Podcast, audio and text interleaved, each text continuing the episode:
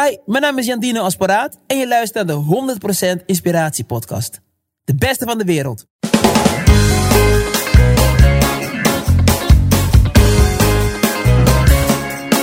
Hey, wat goed dat je luistert. Hij staat weer voor je klaar. Je wekelijkse dosis inspiratie is weer daar.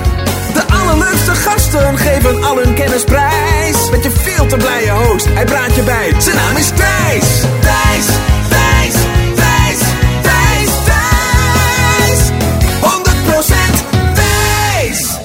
Welkom. Goedemorgen misschien zelfs als jij zo'n fanatieke luisteraar bent die gewoon elke maandagochtend ervoor klaar zit om een nieuwe aflevering van je favoriete podcast te beluisteren.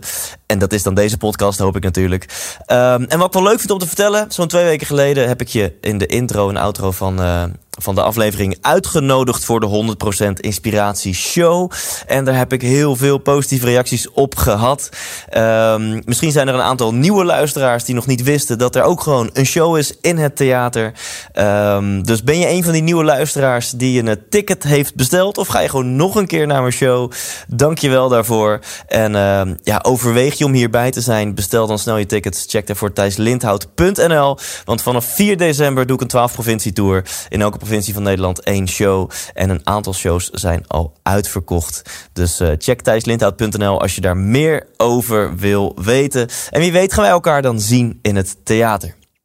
Oké, deze week, mooie link. Als we het hebben over theater, iemand die vele malen in het theater heeft gestaan en dat ook nog zal blijven doen, Jandino Asporaat. En dit is in principe een bijzondere intro, want dit is voor het eerst in de geschiedenis van deze podcast dat ik de intro ook werkelijk vooraf inspreek. Dus ik ben net zo nieuwsgierig als jij waar dit interview naartoe gaat. En ik ben vooral heel blij, want Jandino staat al super lang op mijn wishlist. En waarom? Omdat Jandino wat mij betreft alles ademt en leeft waar deze podcast voor staat. Namelijk trouw leven aan jezelf. Wat echt niet altijd even makkelijk is. Zeker niet in het geval van Jandino. En vervolgens je dromen realiseren. Gaan waar jij voor wilt gaan in het leven. Tegen de verwachtingen in. Tegen de meningen van anderen in. En misschien zelfs tegen de haters in.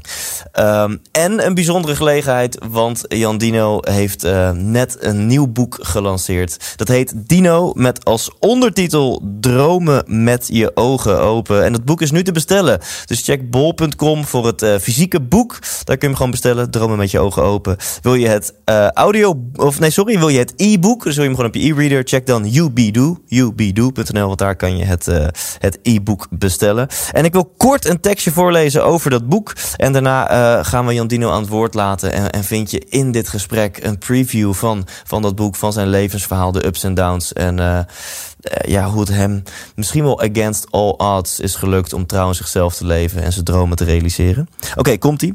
Voor het eerst vertelt Jandino over zijn heftige leven en succesvolle loopbaan. Trots deelt hij de moeizame weg die hij en zijn familie hebben afgelegd. Van zijn tijd op Curaçao tot zijn start in Nederland zonder geld en vader. Maar ook over het gevecht tegen de vooroordelen dat in 2017 resulteerde in zijn grote droom, een uitverkochte Kuip. Uit dit verhaal, opgetekend door Guus Spengel, blijkt dat Jandino niet aan concessies doet. Zijn motto: stop complaining and get the fuck up. Dames en heren, hier is Jandino Asporaat. 100% Thijs! Dat was het goede begin. Kijk, we connecten gelijk. Bam. Vonkers sprongen er vanaf. Ik voel het. Wat voor theetje drink je ook weer? Misschien wel leuk. Dit is Winterglow. Je Winterglow, ja. Dus ja, als het goed is, ga ik helemaal gloeien en glimmen en shinen. Nog meer. Oh mijn god, niet te stoppen. Ja, dus ja, voor de mensen die kijken of luisteren, we zitten hier dus in een van de vergaderruimtes van jouw kantoor in het Luxor. Ja. Yes. En je hebt je Winterglow theetje. Dus en een roze trui. Het gaat de goede kant op. Precies. We connecten, Vonken vliegen over. Bam. Het wordt een andere soort show, dames en heren. Een hele andere soort show. Het wordt een podcastaflevering zoals je nooit eerder hebt meegemaakt. En laten we meteen maar daarin duiken. Nou, en laat ik maar alvast ook voor de kijker jouw boek in de lucht houden. Daar gaan we het natuurlijk ook over hebben. Dino, dromen met je ogen open. Maar laten we bij het begin beginnen. Jandino. Yes. Wat wil jij worden als je later groot bent? Bijzonder. Dat heb ik altijd gezegd. En niet op een captionis manier. Ik dacht, ik word heel bijzonder. En nu dat ik groot ben... Als mensen me nog een keer vragen, wat wil je nu worden? En dan zeg ik, gelukkig.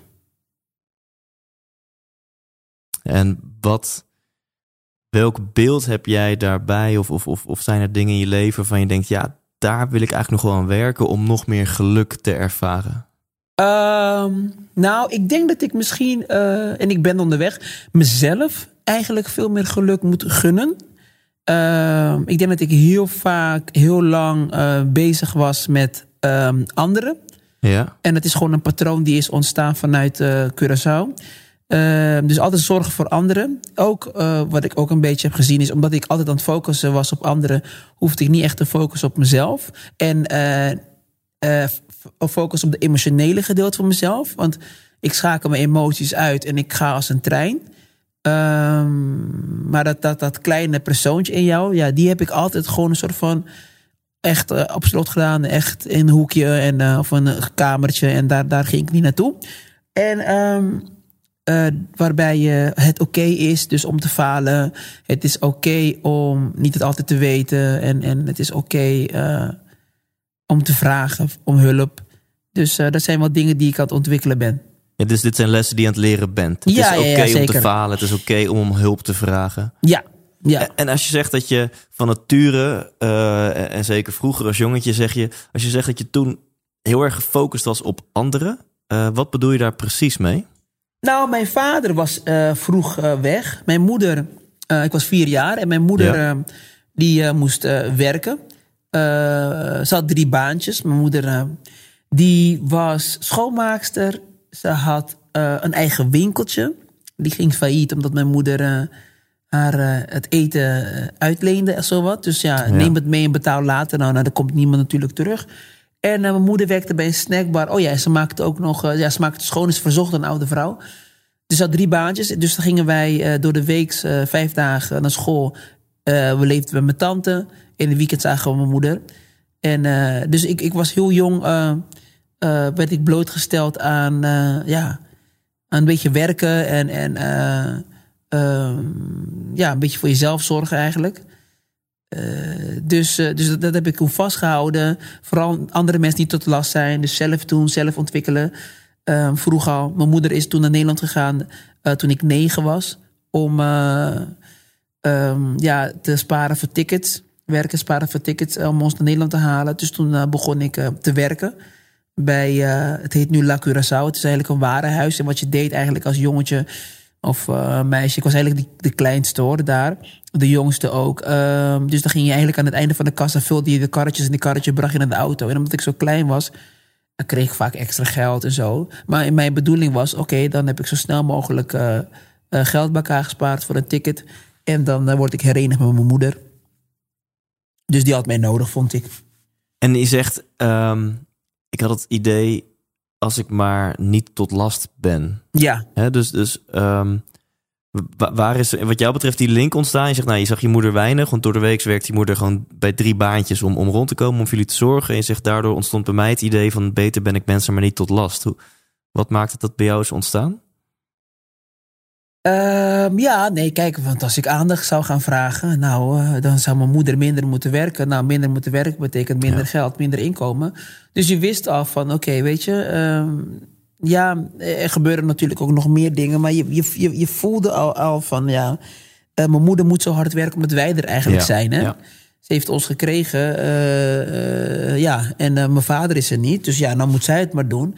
En het laatste is wat je wilt, is je moeder tot last zijn. En dat heb ik eigenlijk volgehouden. Ik denk de keuzes die ik heb gemaakt, werken, leren...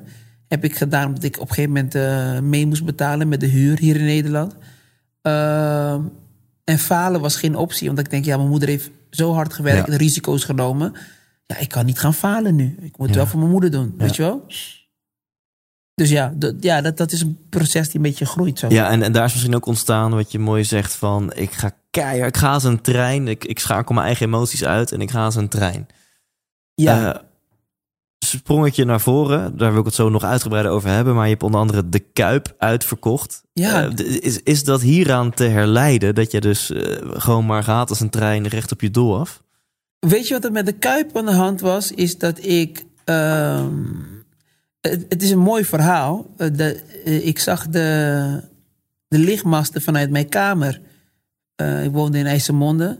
De lichtmasten van de Kuip zag ik vanuit mijn kamer. En ik wist dat ik eigenlijk nooit in de Kuip zou spelen. Omdat voetbaltalent is niet aan mij besteed. Ja.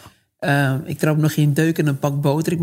Ik kan het echt niet. Mm-hmm. Ik zou het willen, maar ik kan het niet. Maar dus logica zei, je komt daar nooit. En dan komt er iets anders in mijn hoofd. Ik denk, ik moet dat gewoon doen.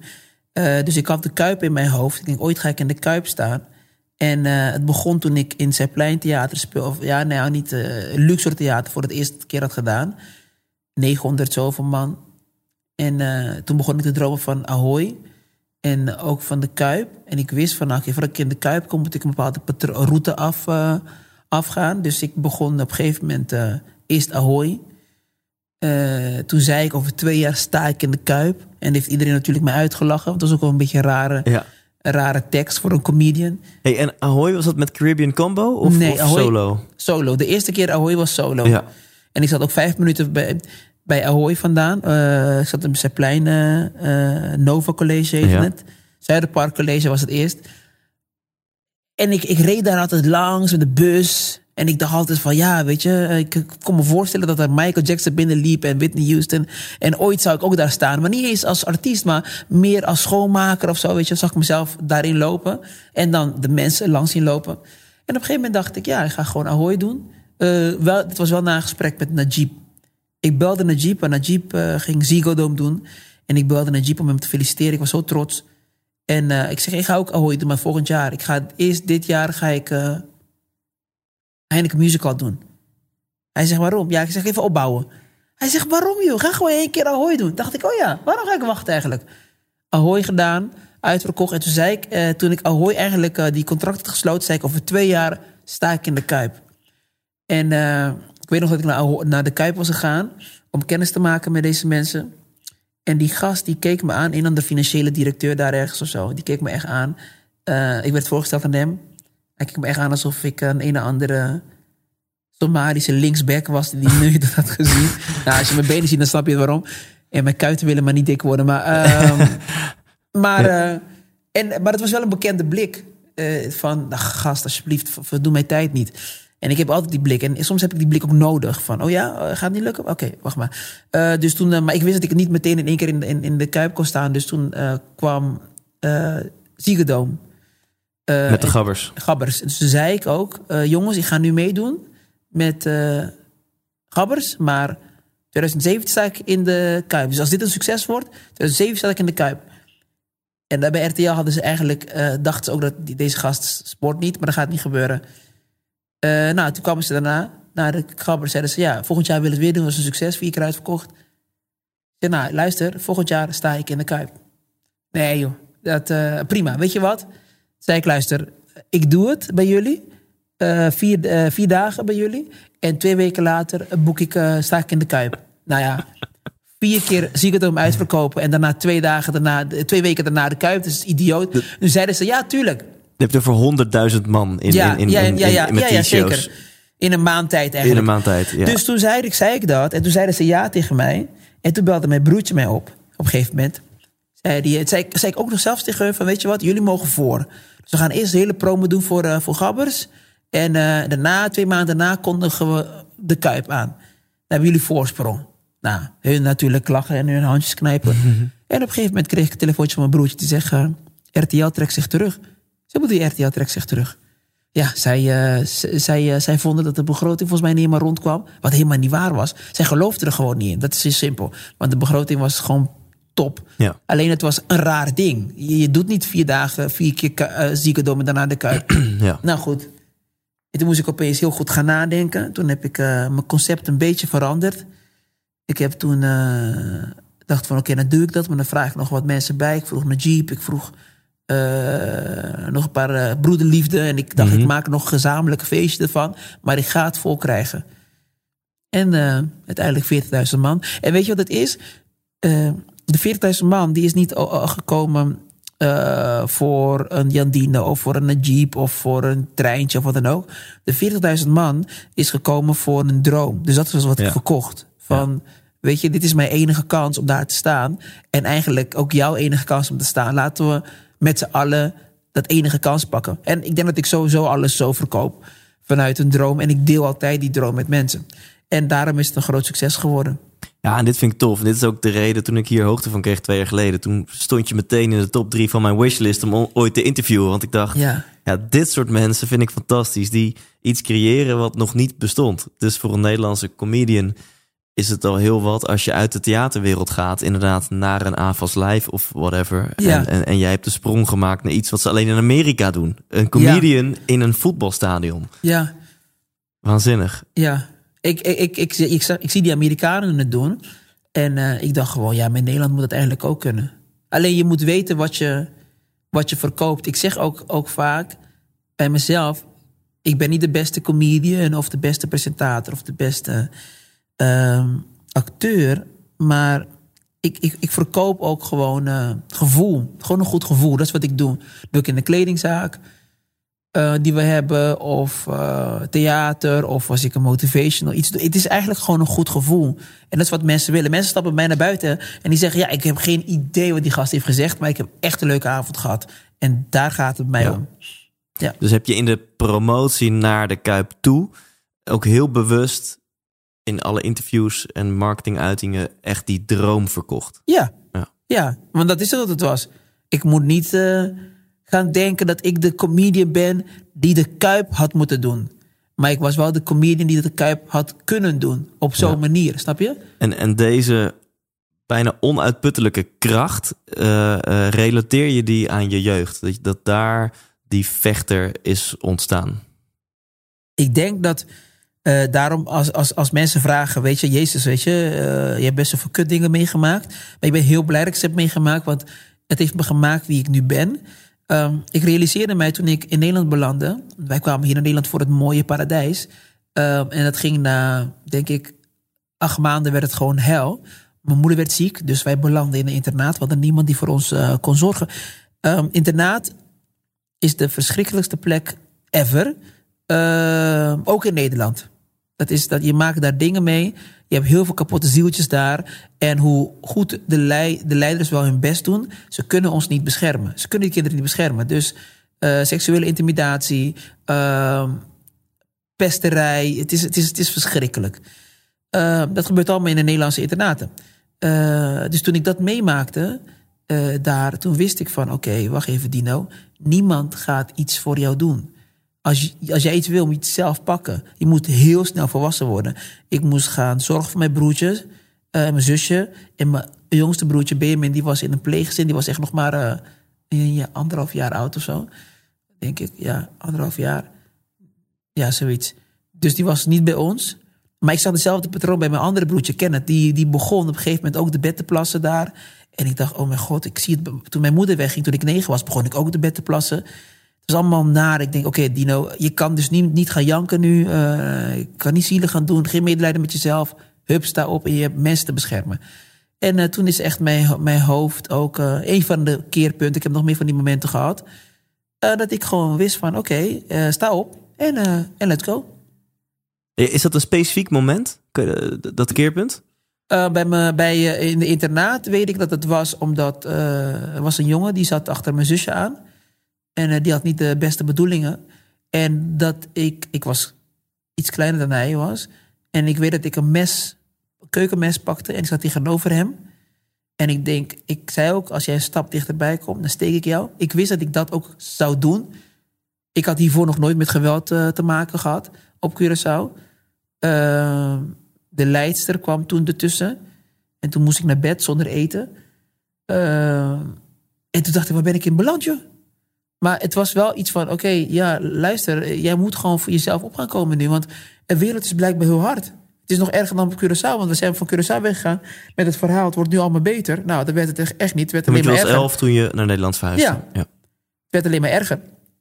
Dus dat was even een specifiek moment waarbij ik wist van, mijn hoofd veranderde als 11-jarige jongetje. En op een gegeven moment toen ik 14 was... toen had ik ook weer zo'n moment. Dat was door meneer Romeinsen, die is overleden... nu inmiddels, was mijn schilderleraar. Ik had VBO gekregen. Ik was druk, ik was dyslectisch. Er gingen geruchten dat ik ADHD had. Maar ik had het waarschijnlijk wel. Maar toen kreeg ik VBO. In plaats van... Ik denk dat ik HAVO had moeten doen. Dat geloof ik echt wel. Als ik echt mijn best ga... Maar ik had mensen moeten hebben die mij geloofden. Dus ik ben veel te laag ingeschat. Dus ik ging toen ook alle kantjes ervan aflopen. Ik deed niet meer mijn best. Ik denk, ja, niemand ziet me toch. Dus ze maken allemaal geen pleuris uit. En toen zei een keer in de klas, meneer Romijns tegen mij... midden in de klas, zegt hij... Wat ben je nou voor klootzak? En als 14-jarige, daar schrik je daar enorm van, weet je wel. Dat is echt dat was een hele nare woord op dat moment. En hij zegt, je hebt alles. Je hebt alles in je mars. En je loopt er maar, weet je, de kantjes er vanaf. Je loopt maar te klieren. En het enige wat ik dacht was... Oh, wacht even, dus jij ziet mij gewoon. En je verwacht wat van mij. Dat was een keerpunt voor mij. Enorme kippen. Want ik zat op de Riedewaard College. En ik leerde nooit. Want ik hoefde me even op te letten in de klas. En ik wist wat ik moest doen. Dus ik had alleen maar tijd om te klieren. Ja. Toen was ik van school afgetrapt. Toen kwam ik bij bij Zuiderpark College. Bij meneer Meijs in de klas. En ik was aan het... onderweg naar een ramp eigenlijk. Weet je wel? Gewoon kutjoch. Die had iets van, weet je... Maatschappij heeft me echt... die is me niet goed gezind. F iedereen. En toen hij dat tegen mij zei... En ik dacht, oh, wacht even. Dus jij ziet mij, jij verwacht wat van mij. En toen was ook weer een keerpunt. Wow. Dus je had eigenlijk altijd meegemaakt... zoals die financieel directeur van de Kuip. Hè? Een bepaalde blik dat mensen je aankijken van... Gaat hem niet lukken? Gaat hem niet worden, vriend? En dit was voor het eerst dat iemand tegen jou zei van... Hey Jandino, jij kan zoveel meer dan je laat zien. Klopt. Ja. En dat is wat je nodig hebt. En dat is ook de reden dat ik... Dus nog steeds de jeugdgevangenissen en TBS-klinieken en zo bezoekt. Jongeren, scholen ook. Is omdat ik weet wat het is als één iemand naar jou kijkt en tegen jou zegt... ik zie jou en ik verwacht wat van jou. Snap je? En dat kan zoveel doen voor iemand. Want dan ga ik gewoon gesprekken voeren met die jongeren. En... Op een gegeven moment moeten ze eruit. Dat is ook de vraag die ik heb aan hun. Wat ga je doen? Wat is je plan hierna, weet je wel? En dat heb ik eigenlijk altijd gedaan buiten de media. Omdat ik het heel belangrijk vond om in ieder geval een onderdeel van hun leven te zijn. En dan was ik maar één iemand die zei ik geloof in jou. Maar dan hebben ze in ieder geval één iemand. En je kan niet al die instellingen aanpakken. Dus al die jongeren kan je allemaal niet redden. Misschien dat je er maar 2 of zo. Maar dan er is een moment waarbij ze denken, wacht even, iemand verwacht wat van mij. Ja. Heel belangrijk. Dus jij doet soms optredens voor dit soort? Ja, het is niet eens optreden. Het is eigenlijk gewoon gesprekken. Ja. Het is gewoon, ik kom daar, ik vertel mijn verhaal. Gedeelte, en dan ga ik met hun praten. En dan wil ik hun verhaal horen. Ja. En dan kletsen we gewoon. Eigenlijk een beetje zoals Dream School. Ja. Ken je dat programma? Ja. Cool. Alleen zonder camera's. Ja, precies. dat zeg je niet onbewust erbij. Ja. En ik ben dan heel nieuwsgierig. Je hebt een zware jeugd gehad. Nou, 40% zo'n beetje staat in je boek. Gaan we het ook nog over hebben. Ik las in een eerder interview van... Nou, honger heb je nooit gehad. Hè? Er was wel eten, maar dat was dan ook zeg maar net wat er wel was. Maar voor de rest was het gewoon een super zware jeugd... met je moeder die natuurlijk 3 baantjes had. Je hebt in internaten gezeten. En het zou natuurlijk zomaar kunnen zijn... dat ik iemand anders zou interviewen... die eenzelfde soort jeugd heeft gehad... of die bij jou in het internaat zat. Ja. En die nu verslaafd aan drugs... onder een viaduct ergens een potje van zijn leven heeft gemaakt. Ja. En jij zei ook, jouw levenspad zag er ook niet heel best uit. Nee. Nou, nu de vraag, wat maakt dan dat jij niet daar bent geëindigd? Dat hier iemand zit die de Kuip heeft uitverkocht? Ik denk, ik had een ongezonde of een gezonde dosis aan zelfvertrouwen. Ik geloofde zo in mezelf, zo erg in mezelf. Waar dat vandaan kwam, denk ik ook inspiratie van mijn moeder... die ik zo zag ook werken. Ik denk, ja, dat kan ik ook. Mijn broer die ook aan het werken was, dacht ik, dus ik kan het ook. En falen was geen optie, eigenlijk. Ik zie... Kijk, toen ik klein was, toen zei ik gewoon... als je mijn moeder vraagt vanaf mijn 5e, liep ik rond... en ik zeg, ik word later heel bijzonder. Ik dacht al dat ik prediker ging worden... Ja. In de kerk? Of? In de kerk, ja. Die predik een beetje in de zalen. Ja. Andere teksten. Maar ik zou iets bijzonders worden. Dat zei ik altijd toen ik klein was. Ja. Dus ik hield me daar ook aan vast. Weet je wel, het is pas over als ik dood ben. Nou, tot die tijd moet ik gewoon door blijven knokken. En het is gewoon een soort van... Gelukkig, ik kan het niet omschrijven... maar het is gewoon een geloof in mezelf. En die accepteert dat lot het voor mij... zo van is bepaald... wilde ik niet accepteren. Klaar. Ja. Ik word gewoon een succes. Misschien niet morgen, misschien overmorgen... maar ooit word ik een succes. En die honger of die motivatie... was die intrinsiek? Of ook... Eigenlijk wat je net al zei, van heel erg naar de buitenwereld toe. Ik wil mama trots maken. Ik wil niet falen. Ja, dat had ook te maken met andere mensen. Maar dat vooral met mezelf te maken. Ik praat heel veel met mezelf. Sprak toen ik klein was ook al met mezelf. Ik had eigenlijk niemand nodig. Ik entertainde mezelf ook al. Dus... Weet je wat ik denk dat het is? Ik denk dat ik gewoon nog steeds gewoon kind ben... Wij hebben het eigenlijk allemaal als kind. Hè? Dan ben je gewoon een superheld, brandweerman, alles. Hè? Astronaut en zo.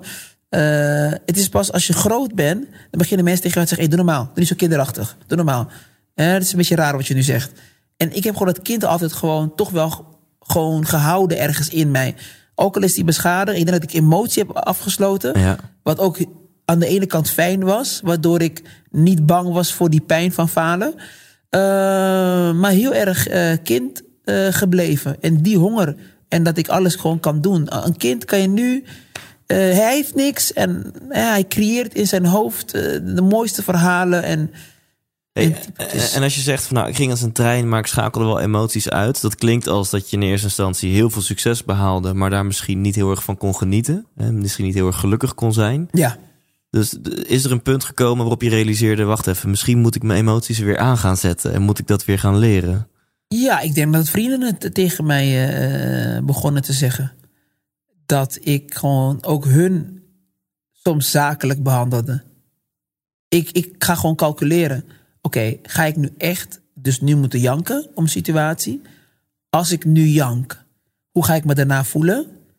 Gaat het mij helpen? Nee, dan gaan we nu niet janken. Terwijl het heel fijn is voor sommige mensen om eventjes te huilen... en eventjes dat los te laten. En om even gewoon dat empathisch vermogen en zo. En dat heb ik ook allemaal. Alleen ik schakel het in wanneer ik denk dat ik het nodig heb. En nu heb ik het niet nodig. Dus maar toen vrienden dat tegen mij begonnen te zeggen, dacht ik... misschien ben ik echt heel erg mijn emoties aan het uitschakelen nu. Ik moet even weer dat aan gaan zetten. En dat is de afgelopen jaren weer gebeurd. Ja. Maar even dat aanzetten, dat was het maar zo eenvoudig, toch? Dat je even een knop omzet, zo. En Jandino voelt weer. Dus hoe is dat proces geweest? Nee, ik denk dat... Nee, kijk, je voelt altijd. Je kiest ervoor om gewoon het uit... Het gevoel is er gewoon. Okay, je doet gewoon een luik dicht. Ja. En het is gewoon... je moet voorstellen... Als je been verlamd is... en iemand steekt er een mes in... Dan bloedt het. Alleen het zet geen signaal naar je hoofd dat het bloedt. Dat is pijn. Ja. Pijn is een soort van waarschuwing van... hey, gaat iets niet goed daar. Ja, ja. Ik heb gewoon dat luik heb ik gewoon dichtgemaakt.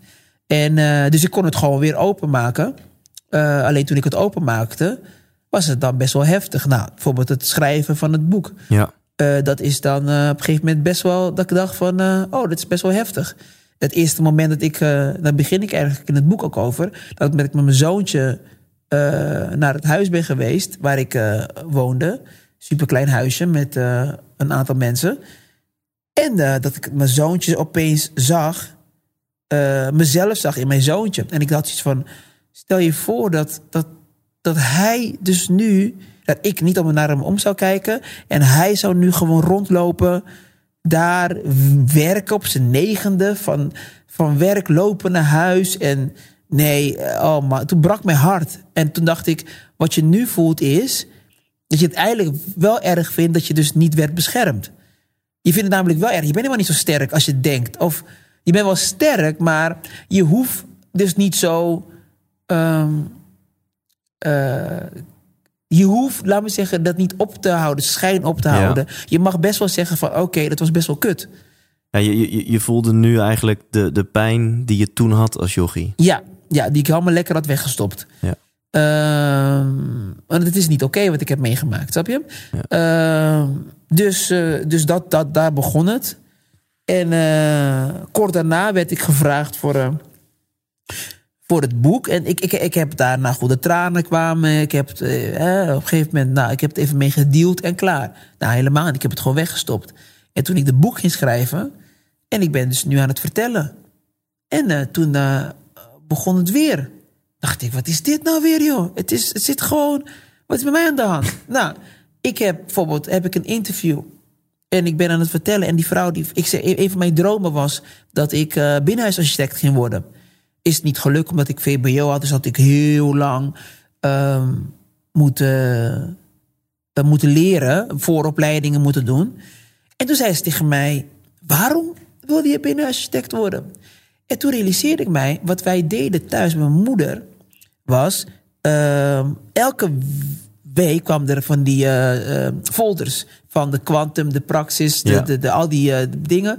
En ik ging met mijn moeder, elke keer gingen we kijken, hoe zouden we ons huis inrichten? We hadden het geld niet. En er was een meubelzaak bij ons naast de Feyenoordstadion, daar in de buurt van Stadionweg. En dan ging mijn moeder 75 gulden, 100 gulden wegleggen op een bank. Hou de bank voor me vast. Maar er was altijd een moment dat wij daar naartoe liepen en het geld weer terughalen, want we hadden het geld nodig voor eten. Dus, maar ik was elke avond aan het dromen en ik was folders aan het, of fotootjes aan het samenstellen hoe ons huis zou worden. Dus toen die vrouw mij dat vroeg, toen dacht ik, ik wilde helemaal geen binnenarchitect worden. Ik wilde gewoon een mooi huisje hebben. En ik zeg dat zo tegen haar. En ik schiet helemaal vol. Ik denk, wat is mij aan de hand? En toen dacht ik, oh, wacht even Dino. Je hebt het allemaal weggestopt. En als je niet heel snel gewoon dat gaat realiseren, dan komt het uiteindelijk gewoon naar buiten in één keer. Dan kan je iets van een burn-out krijgen of wat mensen hebben. En toen wist ik van, oké, ik moet nu dit wel even. Dus toen zei ik dus ja tegen het boek. En het boek werd een soort van een healingproces bijna of zo. Achteraf. Heel fijn van mij.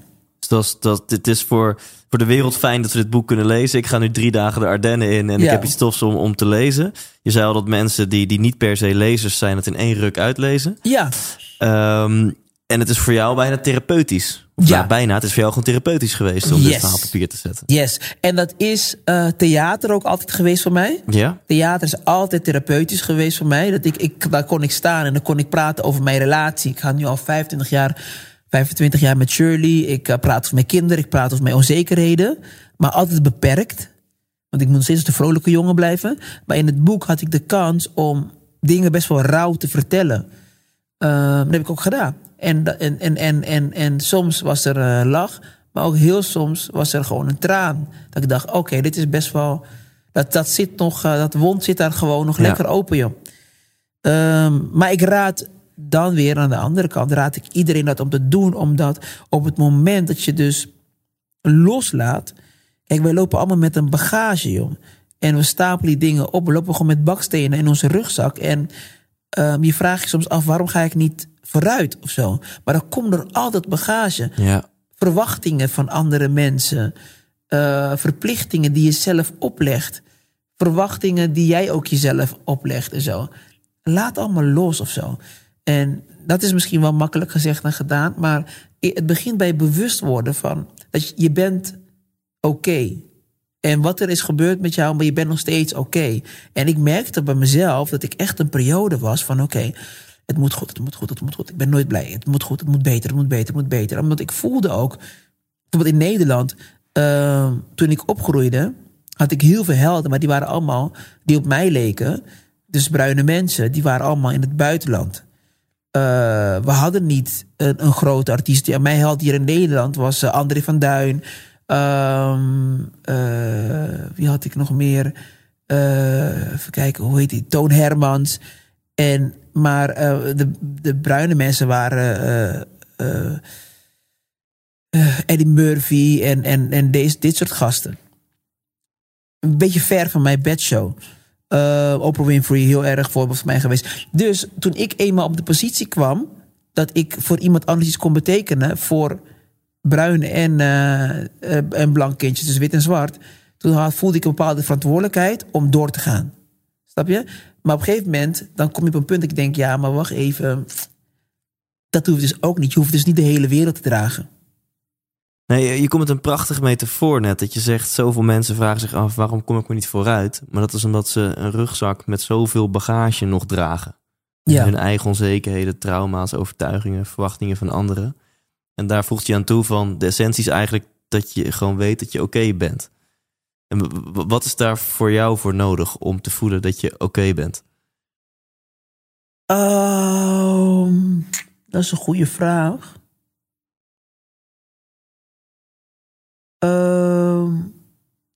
Ik heb het eigenlijk aan mijn moeder gesteld. En dus dan doe ik het nu ook. Hoe ik het heb gedaan, is van, ik moet even op een papier schrijven. Ik zei tegen mijn moeder van, ma, want mijn moeder is super onzeker. Ik zeg, ma, schrijf even dus nu op. Wat moet je nog doen? Wat moet je nog bereiken in jouw leven, dat jij nou eindelijk kan zeggen, ik heb het goed gedaan? En nou, kan ze natuurlijk op niks komen. Ik kon alles natuurlijk onderuit halen. En dat was ook bij mezelf. Wat zou ik nog moeten doen, dat de wereld, of ik zelf kan zeggen, oké, Dino, ik ben een goed mens. En ik kan natuurlijk heel veel dingen bereiken, maar je wordt niet een nog beter mens. Je bent gewoon een goed mens. Je komt op punt, je bent gewoon een goed mens of je bent geen goed mens. Ik geloof niet dat daarin gradaties zijn of zo. Nou, ik heb zoiets van, oké, wat ik heb gedaan, hoe ik omga met mijn gezin, met mijn kinderen, met mijn vrienden, met mijn fans. Ik ben gewoon een goed mens. Dus dan is het voor mij eigenlijk wel goed. En dus als je het, dus mijn ding is, schrijf het op. Wat zou je dan nog moeten doen? Heel eerlijk, gewoon van oké, ik doe het ook heel vaak. Is schrijf 5 negatieve dingen aan jezelf. En 5 goede dingen aan jezelf. Nou, dat is meestal heel moeilijk. Negatieve dingen, nou, dat gaat heel snel. Maar wanneer je eenmaal die negatieve dingen opgeschreven, goed naar kijken. En dan, die moet je dan scheuren. Daar ben je klaar mee. En nu even focussen op die goede dingen. Vaak belichten wij die goede dingen niet zo. We doen het gewoon niet. Ja. We doen normaal, bla bla. Maar negativiteit, dat geven we. Die voeden wij. Heel veel water geven en dat het groot mag worden. Maar positiviteit niet. Dus ik denk niet meer dat ik iets anders zou moeten doen om uiteindelijk gewoon een fijn mens te zijn. Dus ik denk gewoon een fijn mens best. Ja, want eigenlijk kom je met een hele waardevolle praktische opdracht aan de mensen. Zo van, hey, stel jezelf eens die vraag van, wat moet ik eigenlijk nog doen om oké met mezelf te zijn? En als daar dan dingen uitrollen, dan weet je misschien wat je nog kunt gaan oppakken in het leven. Ja, kan je makkelijk uitvoeren. Moet je het goed maken met iemand. En het is niet zo dat je het zei van, je hebt ruzie met iemand. En soms helpt het al dat je hebt gezegd, luister, het spijt me. Kijk, dat die andere persoon niet meer met jou wil praten, dat is weer zijn verantwoordelijkheid. En het is meer van jezelf, van dat je gewoon lekker rond kan lopen. Ik heb ruzie met niemand. En dat vind ik een heel fijn ding of zo. En ik kijk ook, als ik ruzie heb, als iets bijvoorbeeld niet goed gaat, en dan denk ik van, waarom is dat niet goed gegaan? En dan soms betrekken tot mezelf, denk ik, oké, weet je, mijn ego zorgde dat ik zo reageerde. En loslaten weer, weet je wel. Want ik blijf nog steeds wel een mens. Maar ik geloof ook heel erg in dat, in dat Nelson Mandela is die het zei, als er geen vijand binnen is, dan kan de vijand buiten niks doen. Want wat het vaak is, is dat de vijand buiten, het moet een ontvanger hebben, hè, binnen. Ja. Dus als iemand een nare opmerking maakt over jou, en je maakt je heel erg druk, dat betekent dat jij dat eigenlijk al vond van jezelf. Hè? Dus dat voedt dat. Maar als jij eigenlijk oké bent, je vindt jezelf niet lelijk, dan kunnen mensen heel veel dingen zeggen. En dan is het nog een nare opmerking. Ja. Maar het is niet de opmerking die jou gaat raken. Ja. En vaak, als iemand iets zegt over mij en ik voel iets, het geldt ook voor jaloezie, dan is het een bepaalde onzekerheid van mij. En het heeft niks met die andere persoon te maken. Ja, dit is een level van, vind ik, van verantwoordelijkheid en zelfreflectie en proactief denken. Ja. Die wat mij betreft super waardevol is. Ja. Ik heb zelf ook een theaterprogramma. En als mensen dan daar een keer wat negatiefs over zeggen, denk ik altijd, ja, wacht even, Thijs. Stel dat je helemaal tevreden was met jezelf en helemaal tevreden was met het programma wat jij neerzet. Ja. Dan kunnen mensen zeggen wat ze willen. En dan zou je altijd denken, nou ja, wat interessant dat jij er zo naar kijkt. Ja, dat en dan ben je helemaal oké. Ja. Nee, maar dat is het. Er zit ook een bepaald verlangen in mij. Dat vind ik een heel goede zin. Wat interessant dat jij dus ook over nadenkt. Ik niet. Nee, maar dat is iets wat ik heb geleerd ook. Hè? Want ik heb ook doses aan kritiek gehad. En soms was het ook nare kritiek. En toen dacht ik, dat is de lame periode. En ik heb bijvoorbeeld een fout gemaakt. Nu doe ik niks meer voor het geld, maar toen... Ik keek niet naar de lama's. Ik werd gevraagd. Ik had net kameretten gedaan. Ik werd gevraagd voor de lama's. En mijn manager zei, ja, dit moet je doen. Zeg ik, nee, ik kijk niet. Ik vind het niet... het is niet mijn programma. Zei, ja, maar het is het populairste programma met 1 miljoen kijkers... en je gaat veel geld verdienen. Toen deed ik het dus voor de populariteit en het geld. En dat ging echt... dat ging heel lelijk, heel snel. En toen begonnen de fans te zeggen... ja, deze gast is alleen maar erbij... omdat hij zwart is. En toen begonnen de naarste opmerkingen. En ik moest dood. En ik moest kanker krijgen. En toen waren die blogs nog.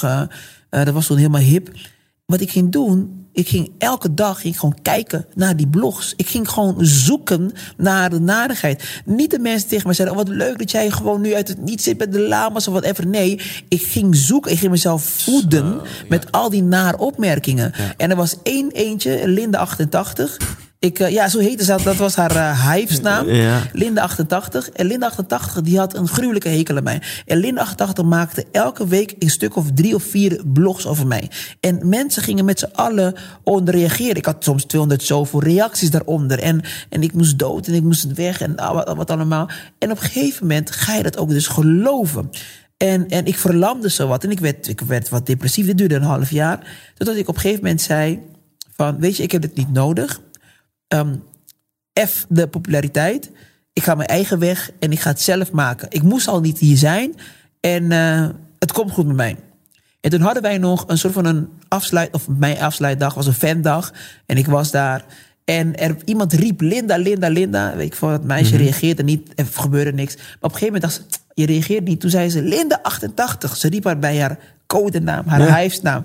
Het werd warm bij mij en koud tegelijk. Want daar achter mij stond dus de monster die mij elke dag... Ik kwam thuis, ik ging achter mijn computer... op zoek naar hele nare berichten over mij. Ik was 25, ik was net in dit vak en zo. Ja. En toen draaide ik mij om. En Linda draaide om. Linda had een grote witte jas aan. Een vissershoedje, witte vissershoedje. Haar gezicht zat vol met acne... Ze had niet de gewicht die ze had willen hebben. Ik weet 100% zeker, want ze probeerde dat te bedekken met die jas. Wat ik zag, was iemand... Ik dacht van, oh, wacht even. Je hebt helemaal geen hekel aan mij. Je hebt een hekel aan jezelf. En dat je slaat gewoon om je heen. En toen dacht ik, op dat moment... ik ga nooit meer van mijn leven... iemand anders laten bepalen voor mij... wie ik ben, hoe ik mezelf moet voelen. Dus ik heb geluk dat ik mijn monster zag. Ja. Want als ik niet mijn monster had gezien... dan had ik verder dat monster gecreëerd in mijn hoofd. Dan maak ik nog een ander uitstapje. Omdat ik heel praktisch kijk naar angst. En ik zei op een gegeven moment... mijn zoontje die was altijd bang... en die hoorde stemmen en die zag dingen in de nacht.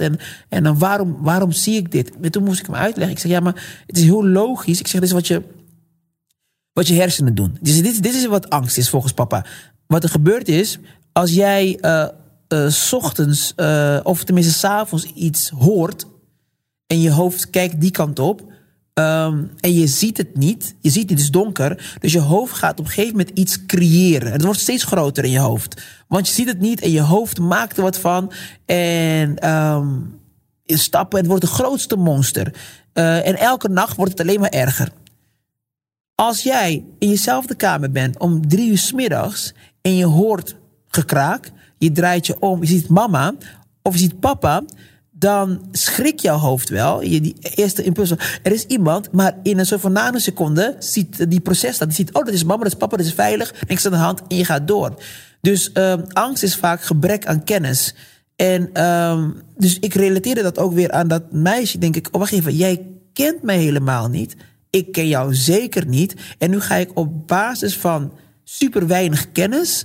ga ik bepalen, laat jou bepalen wie ik ben. Jij hebt iets gezien van mij bij de lama's wat je niet leuk vond. Oké, Maar dan hoef ik nog geen kanker te krijgen of nog niet dood te gaan. En waarom ga ik jou geloven? Omdat ik weet, jij weet niet eens wie ik ben. Snap je? En als je dat eenmaal in je hoofd hebt, zo van zo'n reukformuletje, dan kan je heel makkelijk, als mensen dingen naar je gooien, dan denk ik, weet je, ik weet zeker, als jij echt een gelukkig middag had gehad, had jij 0,0 tijd gehad om op internet te gaan en dit te doen. Ja. Dus ik heb eerder medelijden met jou dan met mezelf op dat moment. Ja. Ik vind het een heel mooi verhaal. En om een heel klein voorbeeld te geven, ik zie het al in het verkeer. Hè, als iemand asociaal gedrag vertoont, dan kan je je heel erg opwinden. Of je kan ook denken, wacht even, als diegene gewoon een chill leven heeft en is lekker, leeft in verbinding met zichzelf, heeft een leuke partner, een leuke baan, is tevreden.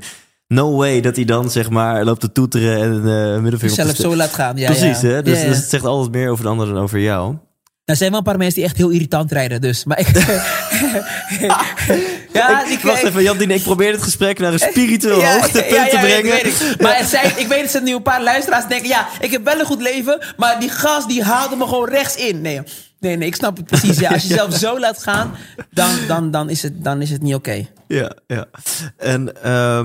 oftewel, toen je Linda88 ontmoette, merkte je, fuck, je haat mij helemaal niet, je haat jezelf. Ja. En dat is ook, heeft het altijd al in je gezeten, want je moet wel een bepaald niveau denken hebben op het gebied van psychologie en zelfreflectie om die conclusie te kunnen trekken. Ja. Dus ben je altijd al zo'n analist geweest, zeg maar, op dit gebied? Ja, als klein kind eigenlijk al. Heel erg kijken naar situaties, calculeren, gewoon echt rekenen. Oké, zo zit het. En heel veel vragen stellen. Altijd zoveel praten. Ik merk het aan mijn zoontje ook al. Oh mijn god, daar word ik helemaal gek van. Maar ik vind het wel heel fijn. Gewoon heel veel vragen stellen. En toen ik al in de kerk zat, heel gelovig. Maar op een gegeven moment dacht ik, ja, maar wacht even. Het klopt niet helemaal wat ze nu zeggen. Want ik heb nu verschillende kerken ben ik geweest. Van Pinkstergemeente, Adventist, dat is zo'n Joods geloof. Wij zijn broeder Brennan, was een en andere 13e apostel, hebben we ook ons laten overtuigen dat die bestond. Ergens in IJsselmonde, Groot IJsselmonde. Maar iedereen wie ik zag, later ook met de moslims en de christenen, de katholieken, maar iedereen geloofde in dat hun God de enige God was. Met hart en passie. En ik dacht op een gegeven moment, dat kan niet. We kunnen niet allemaal gelijk hebben. Of er is één God en we hebben het allemaal mis. En die lijkt op ons allemaal. Dat was geen populaire gedachte. Dus toen ik op een gegeven moment ook over ben gaan praten. En toen stopten wij naar de kerk te gaan. Ik heb mijn moeder ook overtuigd. En ik zeg, ja, maar weet je, de kerk, hoe het nu is ontworpen, is eigenlijk om de mensen een beetje dom te houden. Je kan eigenlijk een letterlijke verbinding hebben met God. Je hoeft daar namelijk dus niet via een aanvraag te doen. Hè? Via de priester en de voorganger en de mensen die vooraan mogen zitten en weet ik veel wat. En die zijn heiliger dan heilig en zo. Je kan gewoon met God praten. Je kan een duidelijke... Je bent dan in connect met hem, hè? Of zo, connectie met hem. Dus... Toen ben ik op een gegeven moment een andere relatie gaan bouwen, ook met God. En ik praat gewoon met hem. Of haar. Daar ben ik nog niet helemaal over uit. Hem, haar. Ik zeg nog steeds hem. Daar ben ik gewend. Genderneutraal. Ja, in deze tijd is populair. Maar wat ik wel doe, is bijvoorbeeld bij mijn zoontje bijvoorbeeld, is dat ik mijn zoontje en mijn dochtertje, voor hun is God zwart. En voor ik zeg al tegen witte kindjes, voor hun moet Jezus of God wit zijn. Chinezen moeten Chinees zijn. En ik weet nog dat de juffrouw ooit mij vroeg na school van ja, we moeten even praten. Want Elijah, ja, die zegt een beetje gekke dingen. Ik zeg, hoe bedoelt u? Ja, hij loopt tegen de kindjes te zeggen dat God zwart is. Ik zeg, maar God is zwart. Ja, nee, meneer Asporaat, God heeft geen kleur. Ik zeg, mevrouw, als u nu uw ogen sluit, dan ziet u net als ik een witte man... blauwe ogen en glanzend haar. En dat ik zeg, overal al die plaatjes, dat is wat we zien. Dat is wat je ziet. Ik zeg maar, waarom ik het niet oké vind voor mijn zoontje... is dat wij leren namelijk dat God... Wij zijn gemaakt naar zijn evenbeeld. En we hebben afgesproken met z'n allen... dat God het allerhoogste is wat er bestaat. En als ik dus elke avond mijn hoofd moet buigen... op het allerhoogste, naar het allerhoogste... en die lijkt niet op mij en die lijkt op jou, zal ik altijd iemand anders, dus jou, eerder vertrouwen dan mezelf en iemand die lijkt op mij. En dat is, we hebben heel veel problemen in onze gemeenschap met een lage zelfwaarde. En ik kan het allemaal gewoon terug herleiden naar die dingen in onze samenleving. Dus mijn taak is ook zeker, om mijn zoontje en mijn dochtertje te beschermen, is om te laten weten, jij kan alles zijn wat je wil zijn. Sterker nog, jij komt direct van God. Net als jij komt direct van God. En God lijkt op jou. En daarom geloof ik dat God, die lijkt dus op ons allemaal. God is, nu moet ik heel uitkijken wat ik nu ga zeggen, dat niet verkeerd wordt geïnterpreteerd, maar jij bent God en God is jou. Je bent één met God. Wij zijn allemaal één met... Ja, we zijn één met God. Ja. Dat zo, ik kan niet zo goed uitleggen. Wat God voor jou ook betekent. Ja. En God is veel te vaak misbruikt in de naam van oorlog, om mensen het ook te onderdrukken. Maar eigenlijk is God, dat is dat voor mij, is vrede, is rust. Oké, nou ga ik te veel spacen, maar... In deze podcast mag dat. Oh, oké. Ja. Nee, maar ja, goed. Cool. En dit allemaal op mijn vraag van, ben je iemand die altijd al analyseert? Nou ja, dat antwoord is duidelijk. Dat is ja.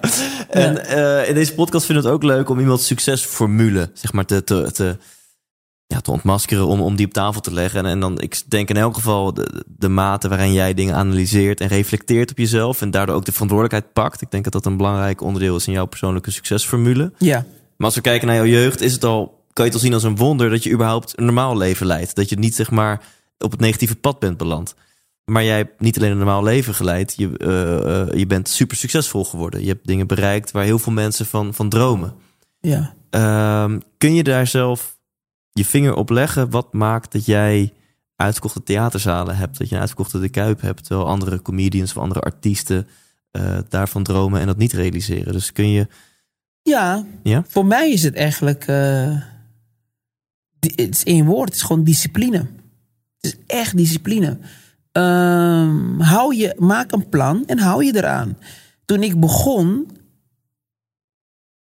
Ik weet nog dat ik bijvoorbeeld ging naar Emmeloord, was omdat ik nog geen auto. En dat was voor mij 4 uurtjes met al die overstappen. Parktheater. En in de kleine, nog niet eens in die grote zaal. Emmeloord had toen een hele kleine theater waar je omhoog moest. Een zaaltje waar volgens mij 70 man in kon. Een van mijn eerste zalen. En ik weet dat ik met mijn koffertje bij de bus stond, bus 75. En mijn vrienden, genoten eigenlijk. Die jongens stonden daar bij de Spitshaag, bij de patatzaak. En dacht, wat ga je doen? Ik zei, ik ga naar Emmeloord. Waarom? En dat ging spelen voor ongeveer 16 mensen. En hun hadden dus iets van, gast, waarom? Wie zit daar op jou? 16 mensen, ga je 4 uur reizen voor 16 mensen? En ik had toen geen zekerheid. Tenminste, niemand zei tegen mij, Jandino, jij gaat een succes worden. Sterker nog, mensen zeiden, dit gaat niet werken. Maar ik had een afspraak gemaakt met mezelf. Ik ga optreden en ik ga een grote artiest worden. En dan had ik het niet in de gevulde zalen, maar gewoon een gast die een paar keer per week een show kon doen. Dat was voor mij al een succes, hè? Ja. En dus dat betekent dat ik dus niet ging stappen. Op dat moment. Dat betekent dat ik echt trainde als een waanzinnige artiest. Ik trainde alsof ik ging naar Emmeloord. Ik ging tournee. Er zitten maar 16 mensen. Maar in mijn hoofd, ik ga op tournee. Naar Emmeloord. Zitten mensen op mij te wachten. Ik kwam op. Ik had een brassband ingehuurd. Dus ik had soms meer mensen op het podium dan in de zaal. Maar zo gedisciplineerd was ik. Dat was voor mij echt sport. Dus je maakt een plan. En ik hield me eraan. En dan valt het op een gegeven moment. Messi, je ziet het, op een gegeven moment is dat de beste voetballer. Of is het Ronaldo, wat dan ook. Of als je kijkt naar LeBron James. Er zitten zoveel uren erin voordat het uiteindelijk iets gaat worden. Ze zeggen, volgens mij heb je 10.000 uur nodig voordat het uiteindelijk iets gaat worden. En mensen willen supersnel resultaat. Heel simpel. Maak een plan. Wees gedisciplineerd. Hou je eraan. En uiteindelijk valt het kwartje. Mensen geven gewoon te snel op. En wees eerlijk. Want er zijn ook dingen wat je niet kan.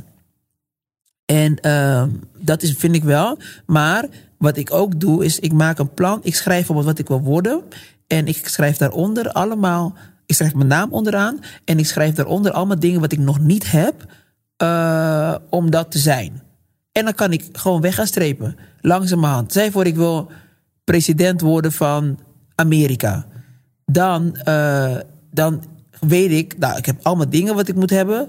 En dan weet ik dat ook staat. Ik moet een staatsburger zijn van Amerika. Of tenminste eigenlijk daar geboren. Dus dan weet ik van, de president van Amerika kan ik niet worden. Maar dan ga ik nog een stapje verder analyseren. Maar waarom wil ik president worden van Amerika? Ik wil bijvoorbeeld de wereld veranderen. Nou, dat kan ik dus ook zonder de president te worden van Amerika. Ja. Dus je moet ook voor jezelf gaan. Waarom doe ik dat? Waarom wil ik dus beroemd worden... ik wil beroemd worden. Ja, maar waarom wil je beroemd worden? Op een gegeven moment kom je heel vaak achter dat... ik wil eigenlijk gewoon liefde hebben. Ik wil gewoon gezien worden. Nou, zo analyseer ik verder. En dan kan je eigenlijk alles worden wat je moet zijn. Was dat ook... Hè, jij wilde van jongs af aan al belangrijk worden. Belangrijk zijn. Ja. Als je daar de waarom-vraag op toepaste... van waarom wil ik dat? Was dan ook het antwoord eigenlijk... ja, ik wil gewoon liefde ontvangen. Ik wil gewoon gezien worden. Ja, zeker. Ik wilde wat betekenen in mensen hun leven... En dat was wel omdat mijn pa er niet was. En mijn ma heel hard voor ons moest werken. Dus gebrek aan liefde. En dan zoek je het ergens anders. Alleen ik had het geluk dat ik kon rekenen. In die zin dat ik echt een plan kon maken. Want sommige mensen die gaan liefde zoeken op het verkeerde moment. Bij de verkeerde mensen. Dat heb ik niet gedaan. Ik dacht, als ik liefde ga zoeken... ga ik wel zoeken bij een paar mensen die het ook voor gaan betalen. Ja. En ik ben geen hoer geworden. Ja, dus worked out fine. Ja, cool. Want wat mij opvalt... ik heb inmiddels best wat mensen geïnterviewd in deze podcast. En wat mij opvalt is dat de meeste mensen... die echt wel grootse resultaten hebben bereikt in hun leven... hebben vaak allemaal een moeilijke jeugd gehad. En dan denk ik wel eens, want jij zegt... nou, een van mijn succesfactoren of de succesfactor is discipline. Maak een plan, hou je eraan, voer het uit... Mensen die misschien wat meer zelfliefde hebben of liefde hebben gehad... die denken misschien halverwege dat plan... ja, ik ben gekke Henkie niet. Ik heb hier helemaal geen zin meer in. Die marteling is gewoon veel. En mensen, nou, wellicht zoals jij en ik... die wel wat meer liefde hebben gemist... die hebben nog heel erg die drive van... ik wil goed genoeg zijn, ik wil me goed genoeg voelen... dus ik ga door dat plan heen, hoe zwaar dat tocht ook is. Ja, ik hou mijn hart vast voor mijn eigen kinderen.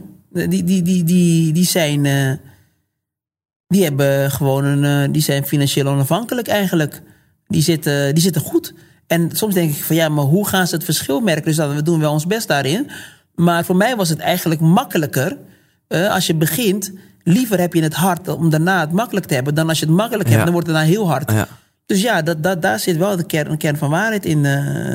En daarom geven we heel veel mensen ook snel op. Maar weet je, het is als je heel hard werkt... en je hebt een rot leven en je werkt hard... maar op een gegeven moment kom je ook op een punt... waarbij het alsof een wind stil gaat worden. En dan ga je kijken en dan denk je... nou, ik hoef weer niet zo hard te werken. Hè? Dus dan ga je wel waar die mensen zitten... Hè? Die je zegt, hè, ben gek Henkie niet. Maar dan, nu waardeer je het echt. Ik sprak... we waren op Curaçao onlangs voor een... Business Summit. En dan gingen we praten over culturele erfgoed. Kopen op Curaçao. En dan hadden ze een hele vloot met Nederlandse ondernemers. En ik zat daar te praten met Cor van Hazelhof, volgens mij is zijn naam. Deze meneer is 81 jaar oud, miljardair. Ik wist dus niet wie die was. Ik wist wel dat hij iemand was, omdat heel veel mensen om hem heen zaten. Nou goed, hij stelt zichzelf voor. Ik werd voorstellen aan hem... Hij vroeg aan mij, ben je een minister hier op Curaçao? Ik zeg, nee, nou goed, ik vertelde wie ik was.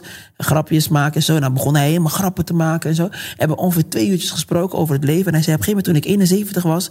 toen dacht ik, weet je wat er gebeurt? Als ik nu doodga, dan is er paniek. Ik heb zoveel panden. Ik heb zoveel geld. Ik kan het niet opmaken. Ik heb mijn hele leven gewerkt naar dit moment. En nu denk ik, het maakt allemaal niks uit. Dus nou is die het aan het... verdelen in de wereld. Hè? Dat gaat allemaal naar goede doelen. En hij is allemaal mooie dingen aan het doen. Maar het zou zo fijn zijn dat je op het punt komt... veel eerder hè, in je leven. Want je ziet dat mensen op een gegeven moment werken... Nee, tot hun 18e hebben ze een vrij zorgeloos bestaan. En dan gaan ze van hun 18e ongeveer tot hun 65e... gaan ze heel hard werken om daarna nog, als je geluk hebt... nog 15 tot 20 jaar te gaan leven. Ja. Dus je zou het andersom moeten doen of zo. Wel dat je 18e zorgen maakt en daarna weten, het maakt allemaal geen pleuris uit. Eigenlijk. Wat heb je nodig? Dus ik heb ook voor mezelf dus dat rekensom gemaakt. En dat heb ik wel even eerder verteld. Dat ik nu maar €3.000 per maand nodig heb om... Ik kan niet wonen waar ik woon en rijden waar ik in rij. Maar ik kan, als ik dat heb... En horloges dragen die je draagt? Nee, mijn horloge is heel goedkoop. Ik heb nu toevallig een horloge. Hij loopt niet eens qua tijd. Ik denk die gast heeft 25.000 om zijn pols aan. Nee. Deze is €300. Oh. En het is duur, vind ik zelfs. Omdat het... Ik verkoop het bij ons in de zaak. En dus ik heb het voor, denk ik, €50 heb ik het ingekocht of zo. En ik had gisteren nog... Dat is wel grappig wat je zegt. Ik loop heel vaak met andere horloge. Die loopt niet eens. Die heb ik bij Lucari gekocht. En dat, ik weet niet of jullie dat... Waar kom je vandaan? Je Amersfoort. Lucardi hebben ze daar zeker. Ja. Dus dat is niet heel duur. En die heb ik ooit gekocht. Vond ik een hele mooie zwarte horloge. Maar hij loopt niet. Hij is gewoon kapot. En, maar ik draag hem nog steeds. En iedereen denkt altijd van... Oh mijn god, je hebt echt een hele dure horloge. En alles. Helemaal niet. Ik heb het niet eens nodig. Er is overal hangt er een klok. Ik heb het niet nodig. En ik weet nog dat ik heb op een gegeven moment... Met een andere man sprak ik. Eigenlijk een rot verhaal is dit. Maar... ik had zo'n horloge om, ook van de zaak. En hij zegt, hoeveel is jouw horloge? Ik zeg, 3,50. En hij zegt tegen mij, wat? Oh, je hebt eentje, 3,5 ton. Ik zeg, 3,5 ton? Ik zeg, nee, 3,50, 350. Hij zegt, draag jij horloge 3,50? En ik zeg, ja. Ik zeg, hoeveel is die van jou dan? En die van hem was 20.000. Maar normaal gesproken loopt hij met een 60.000 horloge van AP of zo. Of PKI, anyway. Okay, yeah. Maar ik sprak met hem. En hij zou bij ons in de straat komen wonen. En later is die man, ik zag hem een paar maanden niet meer... later is die opgepakt voor fraude. Hij heeft foute dingen gedaan. En ik dacht, oh wat erg man. Jij was gewoon dus niet tevreden met wat je had. En in jouw beleving moet ik rondlopen met een horloge van 60.000... of weet ik veel wat, want dan tel ik mee. Terwijl, gast, ik heb een kledingzaak, maar ik heb Zara kleding... Ja. Het is allemaal Zara. Nou, dit is het enige dure. Het is die horloge wat ik heb. En voor de rest de schoenen. Nou, goed, als goedkope schoenen. Ja. Ik heb in mij helemaal geen dure kleding, behalve als ik het krijg. Een ballerpetje. Ja, die heb ik gekregen van vrienden, dus ik promote ze. Ja, dus dan denk ik van ja, ik steun hen. Dus nee, ik zit daar. Wat ik wel heb, bijvoorbeeld ik heb een heel mooi huis. Maar waarom ik dat heb gedaan, het is niet dat ik dat nodig had. Maar ik dacht, dus oké, daar komt weer die verantwoordelijkheid van. Ik moet ook laten zien... dat wij het ook kunnen. Dus mijn huis is ook weer een voorbeeld voor anderen. Want je hebt ook iets nodig, materialisme... om anderen te overtuigen. Want met mooie woorden... Kijk, ik heb het proces meegemaakt... maar ik kan niet iedereen zo overtuigen. Ze kijken naar mijn huis... zeggen, jezus, dan word je daarin... en dan gaan we praten. Hoe heb je het bereikt? En dan komt het verhaal. Ja. En dan kom je achter dat het huis is niet belangrijk. Dus dat die €3.000 per maand... wat ik verdien... En we op een gegeven moment hebben gezegd van... al het geld wat daar bovenop komt... moet een aanvulling zijn op mijn geluk. Dus ik kan echt wel nog miljoenen per jaar gaan maken. Hè? Dus het is niet zo dat ik zeg... nee, tot daar en dan moet je nu zo van zwerver worden. Helemaal niet. Maar je moet even kijken... het moet een aanvulling zijn op jouw succes. Op jouw geluk. Dus ik heb ook mijn contract bij eigenlijk... bij RTL en bij SBS toen de vraag gehad... van ja, ga je, wil je? Zei ik, nee, ik wil gewoon... freelance dingen doen. En als ik niet score, dan kunnen ze heel makkelijk van mij af. Ja. Maar ik vind het prima. Ja. Want ik heb het niet nodig. Want weet je wat het is met onze wereldje? Er lopen heel veel collega's rond te denken dat ze tonnen per jaar moeten hebben. Anders zijn ze niet gelukkig. Nou, dat is echt triest. En ik had zoiets van, ik ga geen slachtoffer worden van mijn succes. Dus je hebt echt bewust die berekening gemaakt van 12 keer 3, ik heb €36.000 op jaarbasis nodig om te kunnen leven.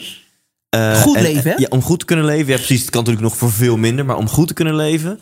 En dus alles wat erboven komt, heb je in principe niet nodig. Dus je gaat geen klussen aannemen en dingen doen om meer geld te verdienen. Want dat heb je helemaal niet nodig. Nee, want als je het doet, moet je het echt leuk vinden. Precies.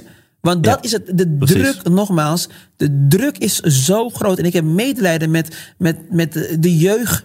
Als je nu kijkt naar Instagram. Oh mijn god, iedereen, het gaat filter op filter. Dus wij moeten allemaal dat perfecte leven hebben... wat wel helemaal niet zo is. Wij kijken naar iemand anders die helemaal niet gelukkig is. Maar dat is onze startpunt. En dan maken wij iets en iemand anders kijkt weer naar onze startpunt. Dus uiteindelijk zijn we allemaal zo ver verwijderd van de freaking realiteit. Ja. Nee man, dus je moet elke keer... En het is moeilijk, want aan het begin van onze gesprek... dat heb je dus waarschijnlijk niet opgenomen... toen je zei dat je uiteindelijk een paar dagen weggaat... Ja. En je gaat disconnecten en 3 dagen gewoon geen internet en zo. Dat is zo fijn om... Dat is zo'n cadeau naar jezelf toe, hè? En het is ook een proces om dat te leren ontvangen. Want je denkt, ja, ik moet wat doen. Iedereen belt mij nu, dat is wat je denkt, hè? Als je telefoon uit is. Maar eigenlijk is het zo fijn, gewoon tijd geven aan jezelf. Ja, dat is echt heel fijn. Ik doe veel inspirerende keynotes voor het bedrijfsleven. En dit is eigenlijk mijn nummer 1 tip waar ik een uur over doe om daar te komen. En dat is, jongens, zoek meer de verbinding met jezelf. En gun jezelf die momenten dat er gewoon eventjes niks is. Dat je geen prikkels hebt. Ja. Want daar vind je wijze inzichten. Ik wil het nog even over je boek hebben. We hebben een aanloop van een uurtje naar je boek genomen. Maar in de intro en outro van deze aflevering heb ik het daar ook uitgebreid over. Ja. Dus iedereen die holt gewoon naar bol.com om daar het boek heet gewoon Dino. Ja. En de ondertitel of eigenlijk achtertitel, want op de achterkant staat dan dromen met je ogen open.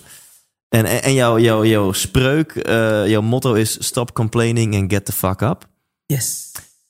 Wat gaan mensen ervaren als ze dit boek kopen en gaan lezen? Wat ik dus komende 3 dagen in de Ardennen ga doen. Janken! En, nee, ik denk wat mensen... Wat ik nu heb gehoord in ieder geval... dat ze het heel motiverend en inspirerend vinden. Ze vinden het... Het is heel eerlijk en makkelijk verteld. Dus ze hebben het gevoel dat ik zelf tegen hen aan het aanpraten ben. En ze gaan met me mee door de pijn, door de liefde. Ze gaan door alles heen en... Het motiveert ze dus wanneer je zelf door bepaalde situaties heen gaat... en denkt van oké, hij is zo mee omgegaan. Misschien kan ik bepaalde tools eruit halen. Dus het is een hele mooie, inspirerend reisje wat je eigenlijk maakt. En sommige mensen lezen hem gewoon in 1 dag uit. Precies, ja, het is eigenlijk een zelfhulpboek zonder dat het een zelfhulpboek is. Ja, er staan geen 5 tips naar geluk in, maar het is jouw verhaal. Ja. Met diepe dalen en hoge pieken. Ja. En ik denk dat het is. Ja, tof. En wat ik dan wel belangrijk vind... ik ben dus ook geen lezer. Dat weet mijn vaste luisteraar inmiddels wel. Daarom heb ik die podcast. Dan interview ik gewoon de auteur. Ja. En dan heb ik de golden nuggets in 1 uur. Ja. Maar het houdt lekker vast. En het lettertype is niet te klein. Er staan veel quotejes in en zo. Dus ik heb echt nu al oprecht zin om dit te gaan lezen. Mijn trainer, die leest nooit. Maar echt nooit. Hij heeft het in 1 dag gelezen. Mijn vrouw heeft het in 2 uurtjes gelezen. Maar zij kende mij en verhalen eigenlijk al. Ja. Maar ik zeg echt, ik ben ook geen lezer. En ik denk dat ik het daarom zo heb geschreven. Gewoon van oké, heel het rekening houden met... de non-lezers, die van... het moet niet te ingewikkeld, af en toe switchen... niet te lang draden, gewoon, weet je wel. Dus ik denk dat ik een vertelformule heb gevonden...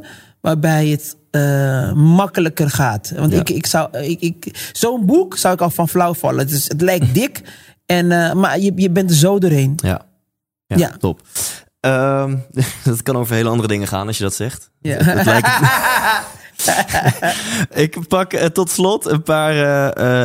als je nog een paar minuten hebt. Oh, ja, een paar vragen. Ik heb niet eens gevoeld dat de uren... Het vliegt voorbij. Echt, ja, dat is echt te gek. Mijn vrouw zegt omdat je lult. Zolang je aan het woord bent, heb je het naar je zin. Perfect. Ik moet echt kiezen, want ik heb tientallen vragen gekregen... van mijn Instagram-volgers. Waarom ook niet? Een hele open vraag van Aletta20... Jandino, doe je aan persoonlijke ontwikkeling? Ja, dat doe ik de hele tijd eigenlijk aan persoonlijke ontwikkeling. Als het is praten met mezelf, praten met mensen over het leven. En dus de hele tijd eigenlijk. Ja, ik denk als ze dit interview tot hier heeft geluisterd... dan heeft ze al wel antwoord op de vraag. Volgens mij adem jij dat voor een groot gedeelte. Oké, Maris, _ bewustwording, die vraagt... Stuiterend over het tv-scherm, hoe vindt hij zijn rust? In mijn kinderen, thuis. Ik ben dus eigenlijk die drukke gast die je ziet op televisie... ben ik eigenlijk niet in thuis. Ik merk dat ik gewoon aanga. Zodra mensen er zijn die ik moet entertainen, dan ga ik aan. Als ik niet moet, dan wil ik het niet. Ik ben verrast. Laatst hebben ze mij voor mijn boekpresentatie verrast. Ik vind dat erg... oh my god, ik vind het zo erg. Toen kwam ik aan, hadden ze een erehaag, hadden ze de braasband. Mensen beneden, honderden mensen beneden. Ik vind het echt zo schandalig. Maar als ik bijvoorbeeld weer een show heb... oh man, dan ga ik gewoon helemaal aan voor je. Maar voor de rest zoek ik juist de rust op en geen gedoe om me heen, het liefst niet. En, niet. Heb je iets specifieks wat jij soms doet om echt even rust te vinden? Ja, eigenlijk twee dingen. Motivational speeches luister ik heel veel. En drie dingen. Sorry, motivational speeches, Amerikaanse politiek.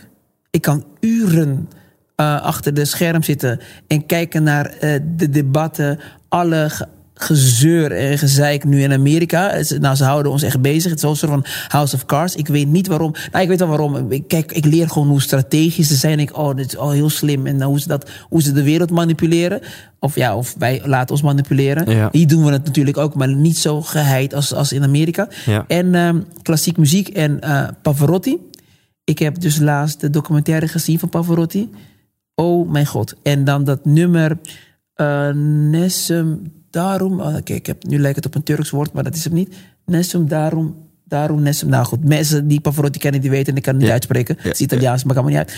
Maar ik weet niet of het Italiaans is, maar anyway, niet normaal. Daar kon ik uren naar luisteren. Ja, sommige mensen denken nu al van, wauw, Jandino Asporaat luistert klassieke muziek. Ja, ja, ja. Met een vers gembertheetje. Brandt wat salie. Of dat nog net niet. Dat net niet, maar die gemberthee klopt dan wel. Ja. Hey, en hypnosekoning, zo heet zijn Instagram-account. Dat is Edwin Selei, weet ik, vriend van me. Die zegt, hoe gaat hij om met de kritiek zoals op zijn optreden op het voetbalgala? Even een klein beetje context. Je had daar een speech gedaan. Die viel niet helemaal in de smaak. Bij een groep mensen. Sommige mensen vonden het wel heel fijn. Nee, ik ga je vertellen hoe ik daarmee omging. Toen ik thuis kwam... want we hebben een uur van tevoren opgenomen. En beneden lacht er niemand. Daarboven, wat niet in de camera zit... dus dat is het normaal publiek, die lachen. Maar er zit geen microfoons erop. Mm. Maar wij kijken nu naar gezichten naar mij. Dat is wat altijd gebeurt. Dus iedereen was blij... Ik was al eigenlijk gevraagd voor volgend jaar al. De voetballers waren blij. En toen werd het uitgezonden. En toen draaide de hele wereld om. Wat er gebeurde was... wat je eigenlijk over na moet denken... want het een raar proces is. Van wat heb ik nou eigenlijk echt gezegd... dat de mensen zo naar op mij reageerden. Want kijk, het is niet grappig. Oké. Ik ben ook niet erop gegaan met... ik word het grappig. Ik wil grappig gevonden worden. Ik was met de verkeerde energie erop gegaan. Ik was gewoon klaar met de gezeik. Ze waren al 3 jaar bezig over mij aan het horen. Ik had iets van, nu gaan ze het ook krijgen. Ook alleen, het was niet mijn karakter. Ik werd, ik werd naar. Nou, maar toen was het. Toen begon het over van, wie denkt niet wel die is? Arme Johan, dat hij nu aanvalt. En Johan werd zo van moeder Teresa. En toen ging het over dat ik het land uit moest. Toen moest ik dood. Toen hebben ze mijn telefoon gelekt. Mijn 06. Dus toen begon ik berichten thuis te krijgen. En ik dacht, de pers. Ik heb pers gehad die 3 weken over mij schreef. Maar toen ik thuis kwam, de eerste dag. En toen zei mijn vrouw tegen mij. Ja, maar dat is toch wat je wilde? Je wist toch wat je ging doen? En je wist al wat je ging krijgen. En dacht ik, ja Dino, dit was dus jouw ego. Jouw ego, die vond namelijk dat jij jezelf moest verdedigen. Wat mensen niet weten, was eigenlijk ik had even een beetje een fucked up week. Ik zou eigenlijk niet eens die grappen aan het begin maken. Stond zelfs in mijn contract. Maar er gebeurde iets wat ik dacht, ja, nu zijn jullie ook klaar met de hele organisatie. Maar toen, wat ik had moeten doen was... weglopen. Ik had toen tegen de voetbalgala moeten zeggen... weet je jongens, ik voel me niet zo goed behandeld. Ik ga dit hele ding niet doen. Maar mijn ego zei, nee, nu ga je laten zien wie je bent. En toen dat gebeurde, dacht ik... oké, deze kritiek, dat was de eerste dag. De kritiek die ik nu krijg, dacht ik... oké, dat is super terecht, want je ego die heeft hierom gevraagd. Ja. Maar... toen het zo van 2,5, 3 weken duurde... toen dacht ik, ja, maar wacht even, er is nu iets anders aan de hand. Er waren een groep mensen die als iets van... luister Jandino, wij zijn al lang klaar met jou. Wij snappen niet al hoe jij populair bent. En nu gaan wij de kans grijpen om alles te zeggen. Want als je echt kijkt wat ik heb gezegd... en de opstapeling van als mensen naar het zijn... je moeder, bla bla, je moeder... het was niet wat ze ervan hebben gemaakt. Dus... deels neem ik verantwoordelijkheid voor wat ik daar deed. Ik dacht van oké, je kan kritiek hebben op het feit dat ik met verkeerde energie op het podium stapte. Maar 3 weken aanhouden. Zo'n commotie in Nederland. Over die ene zinnetje dacht ik, ja, goedemiddag jongens, ja, weet je. En dan, dus ik laat dat ook heel snel van me af. En wat er ook mooi was, op het moment dat je dan dat kan doen... 2 september in de ochtend was ik genomineerd voor de Gouden Kalf. 2 september 's avonds was de voetbalgala. Toen gingen ze groepjes maken van... we gaan nu zorgen dat die andere films winnen. We gaan stemmen op die andere films. En elke keer als ik iets post over de Gouden Kalf... en toen begonnen ze te sturen onder de reageer of DM's... je denkt niet dat je gaat winnen, hè? Want wij zijn nu allemaal massaal bezig... om te zorgen dat je verliest. En ik weet, het is een hechte groep. Hè? Dus ze hebben ook zo de televisiering gewonnen. Dus ze kunnen het. En toen won ik de Gouden Kalf. En toen, weet je, ik wist al sowieso... mijn basis is zo goed... is gewoon oké. Dus ik had namelijk toen op het podium... never nooit moeten luisteren naar mijn ego. Ook al zijn mensen over jou aan het praten... nogmaals, als je geen vijand binnen hebt... dan kan de vijand buiten niks doen. En ik had ergens een dingetje in mij op dat moment... die tegen mij zei... en het was even slecht advies van mij. En ik laat het los en op een gegeven moment... komen die zegeningen achter elkaar, joh. Want wat gebeurde er dan vlak voor dat gala... waardoor je zo'n momentje had van ja, fuck it, nu ga ik erin ook? Nou, omdat ik dus had gezegd tegen de organisatie... toen ze mij vroegen... Zij vroegen mij letterlijk, Dino, wil jij komen? Want we hebben een poll gehouden onder de voetballers. Want de voetballers waren al bekend. En dus ze hebben gezegd, ze willen jou hebben. En voetballers zijn vaak lastig met praten. Maar door de Dino-show, dus ik wist dat ik dat kon.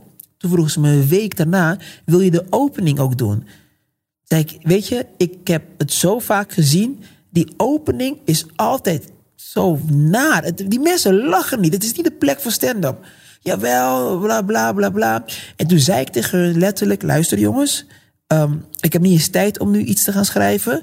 En voetbal is niet mijn vakgebied eigenlijk. Dus als ik nu dingen grap moet maken over voetballers... kom maar met een paar grappen van mij. Als ze oké zijn, doe ik het. Nou, ze kwamen en toen zei ik van... het is niet voor mij. Het is niet mijn. Het is niet. Ik weet zeker dat ik dit niet van ik kan gaan zeggen. Ja. En toen belde de organisatie mij. En dus die zei tegen mij: ja, ik heb gehoord dat je zei dat je het niet gaat doen. Je moet het wel doen. Zei ik: nee, want het staat in mijn contract. Nee, het staat niet in je contract. Je staat in je contract in ieder geval dat je het wel moet doen. Nou, het gingen ze kijken. Het staat niet in het contract. Maar toen zeiden ze tegen mij: nou, dan snappen we wel de kritiek van VI. Dacht ik: wat zei je tegen mij? Toen, dat raakte mij zo. En ik dacht van, luister, ik ben gewoon een presentator. En ik ben voor iets anders gevraagd. En nu ben je me eigenlijk aan het beledigen. Wat is dit voor raas? Dus toen had ik al weg moeten lopen. En toen daarna toen zei ik al, weet je, ik ga het alsnog niet doen. Ik doe gewoon de presentatie, met die voetballers praten. En dan ben ik klaar. Toen zei ze tegen mij, ja, maar besef, wij betalen jou. En dat is het, als je mij echt kwaad wil hebben, moet je over geld mee hebben. Ik weet niet eens wat ik ervoor kreeg. En ik doe het niet eens voor het geld, weet je. Maar ik deed het voor die voetballers. En dat raakte mij. En toen, in plaats van echt te zeggen... ja, ik heb de van tyfus gestuurd. Excuus mijn taal. En, maar in plaats van te zeggen van... weet je jongens, ik ben zo klaar met jullie. Toen, dat is 2 dagen ervoor, dacht ik... oké, dan ga ik op het podium. En nu ga ik eigenlijk gewoon jou zeggen. En achteraf, want ik heb niet eens een probleem met die jongens van VI. Ik noemde eigenlijk maar 1 iemand op... Ze kunnen me eigenlijk geen pleuren schelen. Maar ik liet mij gewoon... ik was gewoon 1,5 week... want toen zij begonnen over mij van... weet je, hij moet het niet doen. Toen kreeg ik eigenlijk heel veel haat-DM's. Dat hebben ze niet door. Of ze wel door hebben, ik weet het niet. Maar ik kreeg ontzettend veel haat-DM's. Dus tot zover kon ik het aan. Maar als de organisatie ook op een gegeven moment gaat zeggen... ja, ik ben het eens met hun. En dan nog eens, we betalen jou. Bro, ik was zo freaking kwaad... Dus ik ging echt met de verkeerde energie op. Ja. En toen vond ik het helemaal oneerlijk hoe ze het daarna gingen draaien. Ja. Toen gingen ze je karakter proberen kapot te maken. En toen dacht ik, oké, ja, maar Dino, naar alle eerlijkheid. Het was al niet jouw wereld. Je stapt erop. Met je ego. Niet doen. Laat het nooit meer gebeuren. Je hoeft jezelf niet te verdedigen. En een maand later win ik de Gouden Kalf. En dan dacht ik van, ja. Heel kort, wat is het nummer 1 ding wat je hiervan hebt geleerd? Nummer 1 ding wat ik hiervan heb geleerd is... laat je nooit leiden door je ego. Never. Ja. Mooi. Laten we nog 1 of 2 Instagram vragen doen... en dan gaan we afronden. Tom du Humert die zegt de hand in de rug die Jandino van zijn vader gemist heeft. Hoe gaat hij daarmee om? Heel lang heb ik het ontkend dat ik het nodig had. Totdat mijn vader mij een keer belde en die zei tegen mij na 12 jaar... zei hij tegen mij, waarom heb je mij nooit gebeld? En toen zakte mijn wereld in elkaar. En toen janken en ik dacht, hé, wat is dit voor gevoel? Ik dacht dat ik jou nooit nodig had. Dus ik ben gegaan van verdriet naar woede. En daarna naar acceptatie. En toen dacht ik van, op een gegeven moment, ja, maar wacht even. Jij hebt iets gemist, niet ik. Ik ben een superleuk jongetje. Ik ben echt een fantastische zoon om te hebben. Want als jij mij als zoon hebt, zou ik je als vader super trots maken. Dus jij hebt je keuze gemaakt. Je hebt iets gemist. Je hebt iets verloren. En toen ik dat had, toen kon ik het ook gewoon loslaten. Dat heeft echt jaren geduurd. Maar toen kon ik het gewoon loslaten. En nu gaan wij goed met elkaar om. Omdat mijn zoontje, die zei op een gegeven moment, ik wil opa zien. En ik dacht, opa zien? Waar kom jij nou weer? En toen dacht ik, oh wacht even, ik kan namelijk niet. Aan de ene kant preken dat vaders daar moeten zijn voor hun kinderen. En nu mijn vader en mijn kind weerhouden van een band te hebben. Wow. Maar dat is juist ego aan de kant zetten. Ja, wel. Ja, zeker. Want ik heb hem echt zwaar te pakken gehad. Ik heb hem gewoon mijn eerste show op Curaçao. Kwam die met al zijn vrienden. En toen had ik een show Antilliaanse pot. Toen had ik een heel stuk over hem dat hij er niet was. In de zaal. Had hij nooit gehoord van mij. Ik bedoel, hij wist dat hij er niet was. Maar hij dacht dat ik mooi weer ging spelen. Jaren later had ik het nooit zo gedaan. Omdat ik heb gezien dat het uiteindelijk ook niet helpt. Het brengt alleen maar nog meer verdriet of zo. Ja, ja. Maar ja, dus dat, zo ga ik. En nu is het oké. Lezen we daar ook wat over in je boek? Ja, zeker. Ja. Zeker. Dat voegt Tom nog eraan toe. Die zegt, nou, waarschijnlijk moet ik het boek lezen, want daar vind ik hier meer over. Ja. Even kijken. Ja, maar mijn volgers hebben echt zulke bewuste vragen altijd. Ja, dat is mooie vragen. Nou, hoe blijft hij zo energiek? Is misschien balans. Vraag. Balans. En ik haal heel veel vreugde uit mensen. En andere mensen gelukkig zien. Dat voedt mij toch. Ja. Tof. Nou, nog één korte dan. Dat is ook lekker makkelijk. Hoe vaak lach jij om jezelf? Ja, heel vaak. Ja. Ik kan het niet terugkijken. Dus daarin ben ik met mensen eens die mij niet kunnen verdragen. Als ik iets heb gemaakt, kan ik het niet terugkijken. Okay, ja. Duurt heel lang. Als ik kijk nu dingen van jaren geleden. Van mijn beginnen, sketches en zo. Dan kan ik nu wel om lachen. Dacht ik, dat was best wel goed. Maar toen, als ik het nu heb gemaakt, eerste 3-4 jaar kan ik niet aan kijken. Vind ik het verschrikkelijk. Oh, wow. Ik monteer het, alles. Maar daarna zet ik het van me af. Maar wanneer ik het bedenk, wanneer ik een grap bedenk, oh mijn god, tot tranen toe. Ja. Nee, en ik schaam me niet om het te zeggen. Dat ik denk, dat was echt freaking goed. Maar als ik dan zie ik het terug, denk ik, nee, dat was misschien niet zo goed. Maar op het moment dat ik het bedenk, dan, nou ja joh. Ja. Heel te gek, tof. Hey, wij mogen ook 5 boeken verloten. Yes. Dit is het eerste interview waarbij ik trouwens de intro en outro al van tevoren heb ingesproken. Omdat ik dus straks naar de natuur ga en dit interview komt maandag online. Dus ik heb al beloofd dat we 5 boeken gaan verloten. Dus ik ben heel blij dat je net zei, ja dat gaan we doen. Gewoon gesigneerd en al door jou. Ja. Nou, daarvoor kunnen mensen gaan naar ThijsLindhout.nl/Jandino. Daar kunnen ze hem winnen, dat is heel tof. En anders, veel meer dan 5 luisteraars willen dit boek. Dus ze moeten gewoon gaan naar bol.com. om dit boek te bestellen. Want dit is druk nummer 2. Ja. En misschien komt er dan wel een druk nummer 3. Laten we dat hopen. Ja, dat kan ik me niet anders voorstellen. Hey, onwijs bedankt. En nog eigenlijk een prangende vraag. Wat had ik aan jou moeten vragen, Jandino, maar heb ik niet gedaan afgelopen uur? Nee, ik denk dat wij... je praat zo makkelijk, of je zorgt dat mensen zo makkelijk praten, dat ik nog 5 uur met jou had kunnen praten. Ja. Maar mijn vraag naar jou toe is, misschien dat, wat ga je straks eten? Nou, dat weet ik nog niet. Maar iets gezonds in elk geval. Want ben je vegetariër? Ik ben geen vegetariër. Ik probeer daar naartoe te werken. Natuurlijk een heel zwak antwoord. Je kan gewoon die keus maken. Maar ik ben geen vegetariër. Mijn zoontje heeft die keuze gemaakt. Hij is 8 jaar. Hij was eigenlijk eerst veganist 2 weken... Toen heb ik dat eigenlijk uit zijn hoofd gepraat. Sorry, veganisten. En nou is die vegetariër. Ja, dat vind ik nog wel kunnen. Maar veganist en karton gaan likken de hele tijd, dat gaan we dus niet doen. Nee, dus vegetariër vind ik super. Maar Mooi. Hij is wel... Hij is echt mij aan het stimuleren om minder vlees te eten. Ja. Cool. Wat een wijs zoontje. Ja, joh, dat is op een gegeven moment is die gewoon van... Nee, hij ging op... Zijn moeder werd... mijn vrouw die werd vegetariër. En toen ging zij eens tegen hun van... Dat moet jullie ook worden. Nou, zei mijn zoontje nee en mijn dochter helemaal niet. Want die is een carnivoor. Die vreet nog de eigen hand eraf als je daar ketchup op gooit. Maar toen ging hij... Kijk op YouTube. En toen kwam hij terug, zei hij... Wat wij doen met het milieu en met de dieren... dat kan niet. Dus ik wil geen eieren, geen melk. En dacht ik, nee. Alsjeblieft niet. En dan moet ik straks ook weer alles zelf kip gaan maken. Maar nu is die... toen was het van... gingen we praten erover van... Yo, je doet het echt heel goed en je bent heel bewust... maar je mag echt... vis mag je echt wel eten, zo weet je. Dus ja, dat dan wel. Nou, om het interview dan toch af te sluiten met voeding en lifestyle... want jij bent ripped. Je hebt een tijdje geleden... had je volgens mij nog nooit de sportschool van binnen gezien... en wat is er gebeurd? Deze trui die verbergt goed... Maar ik kan... dat moet ik wel leren. Ik ben yo-yo, dus ik kan op een gegeven moment zo hard gaan... en dan zie ik er supergoed uit... En dan krijg ik complimenten en dan kan ik er niet tegen. Oh, en dan ga ik eten. Ja. Dan kan ik dan... Dan is het te goed. Ja, want dan krijg ik echt te veel... En dan voel ik me niet prettig, joh. En dan, daar is ook iets mis bij mij. Dan ga je jezelf saboteren. Ja. En dan ga ik gewoon extra eten. Tot ik op een gegeven moment op een punt kom... dat ik denk, nou, nu kan ik mijn buik echt niet meer inhouden.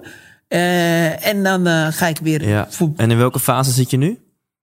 Ik ben net van, ik kan mijn buik niet meer inhouden. Ben ik af, want ik was op Curaçao. Ik was 2 maanden geleden. Nou, ik had al die buikspieren. Ik was nog nooit zo ripped geweest. Ja. Wat ik ook een challenge voor Dance. Dus dat is nu alles opgenomen. Maar toen kreeg ik echt te veel aandacht. En dan vind ik het toch een beetje... Van binnen ben ik een gelukkig, mollig jongetje. Ja. En dat wil ik er gewoon zo houden. Van buiten ben je gewoon die ripped gozer. Maar van binnen ben je gelukkig mollig. Denk, weet je, het maakt allemaal niet zoveel uit. Het moet niet zo moeilijk doen. Maar ja, goed, dan ben ik weer van buiten ook mollig. En dan denk ik, nee. Maar goed, dat blijft een ding. Ja, dat is een mooie slotwijsheid om mee af te sluiten. Van zorg ervoor dat je van binnen gelukkig bent. Yes. Ja. Hey, onwijs bedankt. Box. Box, yes. Bam. Thanks, Thijs. 100% Thijs! Ja, bedankt voor het luisteren naar deze aflevering. En Jandino, dank je wel voor je tijd. Heel erg tof om met jou een podcast op te nemen. En ik mag 5 boeken weggeven. Althans, deze outro spreek ik ook vooraf in. Maar het is me gewoon gelukt. Waarschijnlijk heb je dat net kunnen aanschouwen in het interview... dat Jandino gewoon 5 boeken weggeeft. En anders bestel ik ze zelf. En zorg ik ervoor dat die handtekening van Jandino erop komt. En dan heb ik het natuurlijk over het boek Dromen met je ogen open. Ook gewoon te bestellen op bol.com. Gewoon de fysieke versie, maar ook te bestellen op Youbedo.nl. Dat is de e-book versie. Dromen met je ogen open. Maar je kan ook gaan naar ThijsLindhout.nl/Jandino. Want daar mag ik dus 5 van deze boeken weggeven. Gewoon helemaal gratis en voor niets. Komt het in jouw brievenbus als je een van die 5 winnaars bent. En nog gesigneerd door Jandino ook. En als je dan toch achter je computer zit... ga dan ook even naar ThijsLindhout.nl. Want daar kun je tickets bestellen voor de 100% Inspiratie Show.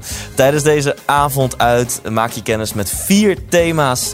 die jou kunnen helpen bij jouw persoonlijke zoektocht naar geluk. En vooral, beloof ik je, ga je een hele leuke avond beleven. Dus superleuk om daarheen te gaan met je partner, met je vrienden, met je collega's. En wees er snel bij, want 3 van de 12 shows... zijn al uitverkocht. En dit is de allerlaatste keer. Ja, het is een beetje deprimerend, maar het is nou eenmaal zo. Dit is de allerlaatste keer om deze show te zien. Want hierna gaat er een nieuw programma komen. Deze show, de 100% Inspiratie Show, zal ik voor het allerlaatst doen. Dus deze 12 shows zijn jouw laatste kans om deze show nog mee te pakken. Met als grote finale de allerlaatste show op 10 februari in het Beatrix Theater in Utrecht. Wil je hierbij zijn? Ga dan nu naar ThijsLindhout.nl, bestel je ticket... en dan gaan wij elkaar zien in het theater. Bedankt voor het luisteren. Tot volgende week en leef intens.